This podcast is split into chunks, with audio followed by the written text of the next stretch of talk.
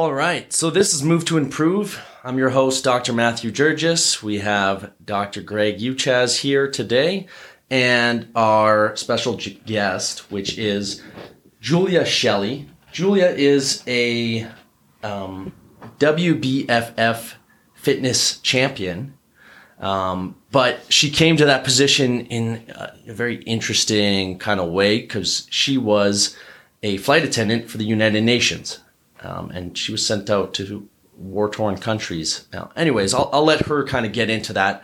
Um, she also is a women's fitness coach for a brand named Army of Angels. Maybe she wants to touch on that in a little bit. But Julia, how you doing today? Good. How are you? Excellent. Good. Thanks for having me. Greg? Good man, I'm good. I'm interested to hear some stories. Yeah. I saw some pictures here before the before the podcast, and it's pretty interesting. Awesome. Yeah. So um, maybe you can kind of introduce things a little, a little more accurately than I have. Uh, so where where did your kind of work with the UN take you? Uh, so I started with um, an airline that contracts to the UN, and um, I started with Afghanistan in 2012. Did a couple years, two years in Afghanistan, and then when uh, when they shut that down, I moved straight to Mali. So I went right into uh, Bamako, Mali, in a UN mission, and then moved all over from Mali to Sudan, South Sudan, Niger, Congo, Yemen, uh, Uganda. you name it. Crazy. So a lot of a lot of resort countries. That's yeah, nice. beautiful, beautiful city resorts. Wow. Yeah, pina coladas on the beach, right? And during this time, you were competing either like So- in fitness competitions. Yeah, so I became a pro. I, I did my very first competition right before I got the job, and I, it was supposed to just be a bucket list, like a one and done. Yeah, I just yeah. wanted to try it out. I was a personal trainer at the time at a gym in my hometown, and it just seemed like a fun thing to do. So, in good promotion as a trainer, so I tried it. And they're not easy. No, exactly. Right. And I wanted to test myself, you know, to be able to do that. So I, I prepped for my first show. I won my first show. And so I went on the following weekend, did another one, won that, and was like, all right, I'm going to keep doing this.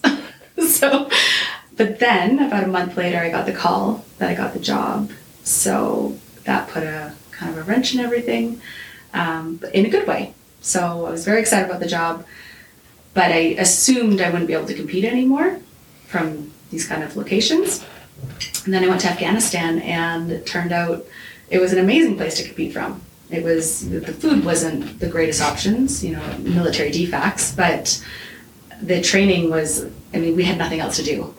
There wasn't. You didn't really have a social life in war zones. You just worked out. so, and it's all military there, right? So Yeah, but- special forces. But what resources do you have to work out, right? Like So- you're, you're lifting stones, are you? In not? in Africa, absolutely. In Afghanistan, no. In Afghanistan, it was like a set up NATO base, so we had Oh, a, okay. a decent gym. Especially, it was like 13 years by then. You know, the war had been going on for so. Yeah, it was well set up um, at that point. But I only did one show from Afghanistan, and then got moved to Africa after that. And so when I moved to Africa, I put competing on hold for a couple of years, thinking it was impossible. Um, and then I was I was deployed in this UN camp in South Sudan once, and we had an okay gym. Was you know nothing so so- nothing so great. We were you know kind of used to more at home, so complaining about like you know thinking we we had nothing until I looked outside and I realized that the Ghanaian soldiers really had nothing and they, they made the best of it. They were training with cement weights. Um, they couldn't afford to go to the UN gym that we complained about, that we thought we had nothing at. And so I ended up going to train with them and lifting cement weights. So those are the pictures I saw. those are the pictures, yeah. Yeah, so for listeners, it kind of looks like it kind of looks like a guillotine that you can kind of put weights. It was unreal, right? Yeah. Lots of cable work, right? So a lot of it is, and so we were an aircraft crew or um, an airline crew as well. So we had like old aircraft brakes and things like that. So anytime there was things that we could lend them or you know donate, we would do that. So the Ghanaian soldiers ended up building up this amazing gym with aircraft brakes as like the plates. Oh my And God. you know they made the dumbbells and the barbells with cement or cement. Um, we just did pull ups on a tree. You know, it was Mhm. amazing. So that was the year I decided to compete again. So I, I got there. I was based there uh, beginning of 2017 and was definitely, you know, all poor me. I don't have anything to, you know, I can't compete anymore until I saw these soldiers training like every single day, so intense um, with cement. And I was immediately inspired and was like, that's it. I have It's got to be a really about. cool mindset then, right? Yeah, To be in that. absolutely. And that's all it is. So in competing, it really ends up being all about mindset. So they inspired me. I started training in, with cement in that outdoor gym in 40 degrees Celsius and was like more inspired because of that. Yeah. So I just kept going. Um, moved around a few other bases, but that I ended up doing a nine month tour that year. And so I just coached myself, prepped myself uh, in Africa, and then nine months later flew to LA, competed in Beverly Hills, and won my pro status. So I have a whole bunch of questions, but the, the first um, thing that comes to mind, do you remember that movie Rocky where he's fighting Dolph Lundgren?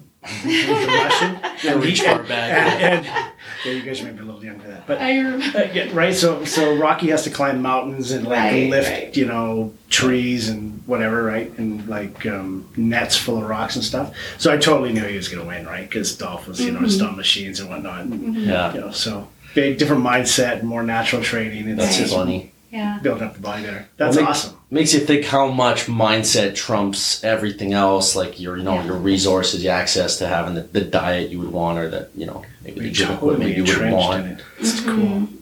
I, I but here's my big question: is that like I know how hard it is to trade for these things. I know how grueling it is, and I know what the mindset takes. I've treated all the way from the past of aerobics competitions to figure mm-hmm. competitions, bikini competitions, fitness competitions, natural bodybuilding competitions, and and how much dedication it takes not only to training but to lifestyle, and and with lifestyle comes diet.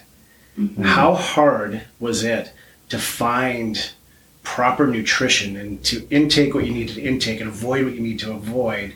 Like, there's not a lot of choice, is there? When you're in Ghana? There's not a lot of choice, but I kind of switched my mindset and I, I realized that there's not a lot of choice, but I also don't have the temptation that people at home have.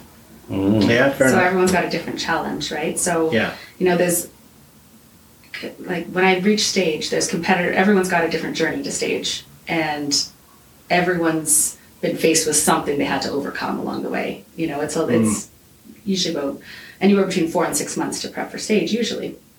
So in that time, you're bound to to face certain adversities, whether it's it just with your family or uh, injuries or anything that could come up, and or you know, there's a lot of moms that compete that would be taking care of kids and trying to prepare all the sorts of different meals and have one that's you know hard to organize their time but then too, there's more temptation and what if they're snacking on little things here or there i'm mm. just by myself in a war zone yeah that's tough that's what i have going against me but i don't have the temptation Yeah. that people have at home. So I kind of I had a different mindset around it.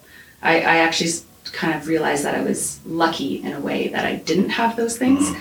and that I was actually constantly inspired by my environment and my surroundings because I didn't feel like I had the right to complain Yeah. about food when people outside couldn't afford food, right? Dr. That George, goes I, I, a have more. I, I have more questions, sorry. Yeah. Well, I'll jump in, I suppose. Okay. Yeah. Um, so you, you, you mentioned injuries. Mm-hmm. How, like, you can't be having great health care. Like, I'm, I know, you know, you're, you're, you're now getting amazing healthcare coverage here. Um, but, um, like, when you're on tour, like, there can't be great healthcare coverage, I wouldn't think. Uh, it depends if you if we are on a military base, and if we're covered with the military, then then it would be good. But if we were, and most of the time we weren't. If we were on a UN base or we were living in the city, so in like Sudan, I lived in just an apartment building right downtown Khartoum, kind of thing. So uh, same with Congo. So no, we would just go to the regular doctors, hospitals, and um, yeah, we didn't have a lot of options. Um, some healthcare is okay, but when it comes to sports, that's where Mm-hmm. it's lacking. So So did you get really good at like self therapy? a little bit. I and, and I was really injured. My worst year was 2018. I was just like I had countless injuries that year, and uh, so I took that year off competing. Well, I competed in April. I took the end of the year off, and I want. I actually I did come back the next year, but in the meantime, I went to India, got my yoga teacher training. Um, I literally did the like eat, pray, love trip. it was Yes. like I was just super zen living in India, and uh, yeah, I got my yoga certification, and I started really getting into that, and I found that helped. So yes, a lot of self care. Yeah, lot. restoring, restoring proper movement Yeah. to the body and, Mhm. getting some balance according. And I'd foam roll and I'd bring that kind of Yeah. stuff on tour as well. I brought a lot with me on tour because I knew we had next to nothing. So uh, I would pack for my tours with like, I always had a weighted vest. I brought dumbbells, kettlebells, um, ruined my luggage, but I Mm. stocked our bases in Africa really well. So what did yoga? Uh, what did yoga kind of serve for you? Did you feel like you had to do something else to, to kind of experience something different, train your body in a, in a different dimension? Um, because some a topic that comes up a lot in you know our, our realm or in the past podcast is kind of over specialization or too much of one sport can almost be detrimental sometimes. And I don't think bodybuilding is any different. Like totally huge benefits to weightlifting, obviously, right? Um, you know, but what, what did what did yoga serve for you?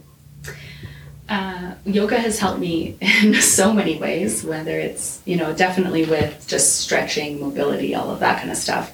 Um, but mindset and um, awareness, that sort of thing, breath work. So this, there's so many benefits to it.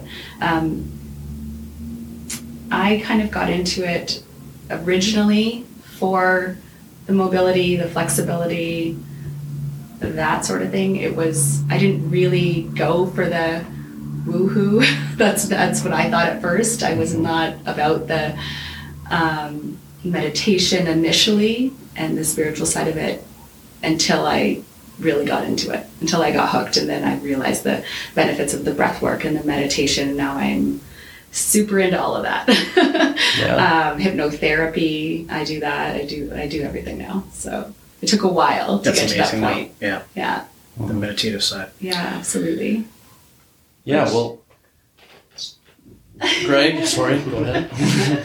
No, so so you showed me some pictures before the podcast today, which are pretty cool, right? It was where you were training in Ghana. So this is a super cool story of somebody who became a professional athlete while they were on tour, uh, in war zones, uh, working at military facilities that didn't have the resources, and and you were able to compete and become a champion at a world world level, uh, international level. Um, people, that's in and of itself a super cool story. But until you see the pictures, you don't fully grasp that. Do you, yeah. Like, is there? Do you have like an Instagram that you know people can go to and, and look at? I do. Um, I I do post those sometimes. I, I will go back and I'll post things from tour, and so anyone that's been following me for a while has seen all of that. I should probably bring it back more uh, because it does. It is unique, of It course. is. It's such a cool Um, story, right? but yeah, it's uh, I, I- I don't know. I don't know why I, I don't bring it up as much. I guess I only have so much content when it comes to Yeah. to what I took, like of the cement weights and that sort of thing. To be honest, I I took pictures when I was overseas, of course, but I always was. I wasn't around. I wasn't in a, in a community of people of other athletes, competitors, or anything like that, where people were doing this or people were taking selfies or videotaping Yeah, yeah, themselves yeah. in the gym. And most of the time, I was in Mus- Muslim countries too, so I was respectfully not doing these things and not wanting to draw too much attention to myself either. Mhm. So I didn't document as much as I would like to, Yeah, no, that's but fair. my surrounding wasn't like that, and my friends weren't like that. I it felt strange because most of my friends and family barely even use social media. Yeah. So it's Mhm. and once you get sponsored and all of those things happen, um, you've got that community of other athletes that you're that you're with that you're you're doing these things with. Yeah, but get it is in your regular environment. It, it does feel weird sometimes. So that kind of Okay. Begs another question because when you look at people that compete in your you know field or pursue those dreams, it almost seems like nowadays social media is an inherent part of kind of you know pushing. It's you know not only does a, a, sport like bodybuilding take an incredible amount of kind of daily discipline um, and almost you know compulsive amount and then you have to show up and be perfect and, and kind of you know hold that abdominal pressure while you're posing and which i'm sure is exhausting. You probably tell us about that. But then there also is like an element of you're an influencer. And so is that a role that you just kind of you know you just took on? You just accepted as part of it or you you know was that difficult? I think that i still don't see myself that way. Um, i know my social media definitely has grown since i started fitness modeling i think when i first started competing i think i remember having maybe like five six hundred followers or so so there's fitness modeling and competing has completely changed that and then getting sponsored, of course, will change that too. Um, but it does come, yeah, it does. I we many of us feel as though it does play a part when we're getting ready for stage, and I think some people worry about that if we're getting judged on that, about what the kind of politics are behind it. You know, who's more, who's got more, you know, followers or who's more famous when it comes to the show. I don't think that that's really what it comes down to, to mm-hmm. be totally honest. Um, but it does help with your career, of course. Mm-hmm. So most of us that are competing um, are working in the fitness industry as well. Many of us are. I wasn't for the past decade, and then so I've been competing for a decade, and then I only just started working in the fitness industry five, six months ago. so I would argue that you became a champion because you were engrossed in that industry. Like I, you know, I going to the Olympics. I've had the honor mm-hmm. of going to a number of Olympics and games like Commonwealth, Pan Am, Frankfurt, and I look back now and I go, oh my god, I have like virtually no pictures of any of these of me yeah. being at these events. But you're engrossed and you're living in the moment and you're there and you're doing what you do, right? And you're so focused that and your attention is on what it needs to be on that you just kind of forget that side of it a little bit, right? Yeah, definitely. Yeah. Um, and you're respectful. I'm not going to take pictures of athletes. It's hey, can I take your picture? You know, right. Yeah. You're just doing your thing, and so yeah. that's that's part of you becoming a champion, right? Yeah. And then you're just more focused that way. Yeah. Like you're yeah. just yeah. putting in the work, and that's really what matters in the end. So yeah, I mean, looking back, I kind of wish I had more. I documented more of when I won my pro status because that was I did a nine month straight tour in Africa, and it started with cement weights, and ended in Beverly Hills like that is crazy. Mm-hmm. Yeah. that doesn't make sense, right? It's a great story. So I kind of yeah. wish I had something to yeah. show for that, but for you sure. know. It's a good point that you know the fact that that wasn't even a priority for you, kind of maybe that's part of the reason your priorities were obviously elsewhere at the time, right? Yeah, well, I mean, I don't compete for only that reason. I mean, I compete for many other reasons, and I think what's kept me in it uh, for so long. Um, well, one, I, I just am very com- competitive with myself. Not I'm not competitive with, other, with others, but I'm competitive with myself, always wanting to be my best. So that hooked me. But then also because I started it right before going on deployments, um, the mental health side of it, having that as an outlet mm. for the environment we were in, I don't know what I would have done because yeah, I saw sure. a lot of people have much worse yeah. outlets, yeah. let's say, and I didn't want to go down that path. So, so the, um, for those of you that don't follow you, what's your Instagram? Julia Shelley.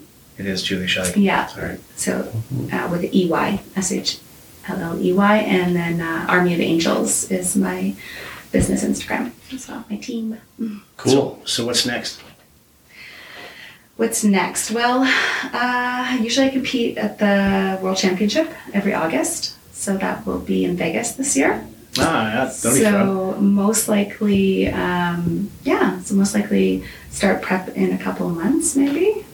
Uh, semi start it now. We'll see, and uh, yeah, have a little bit of a.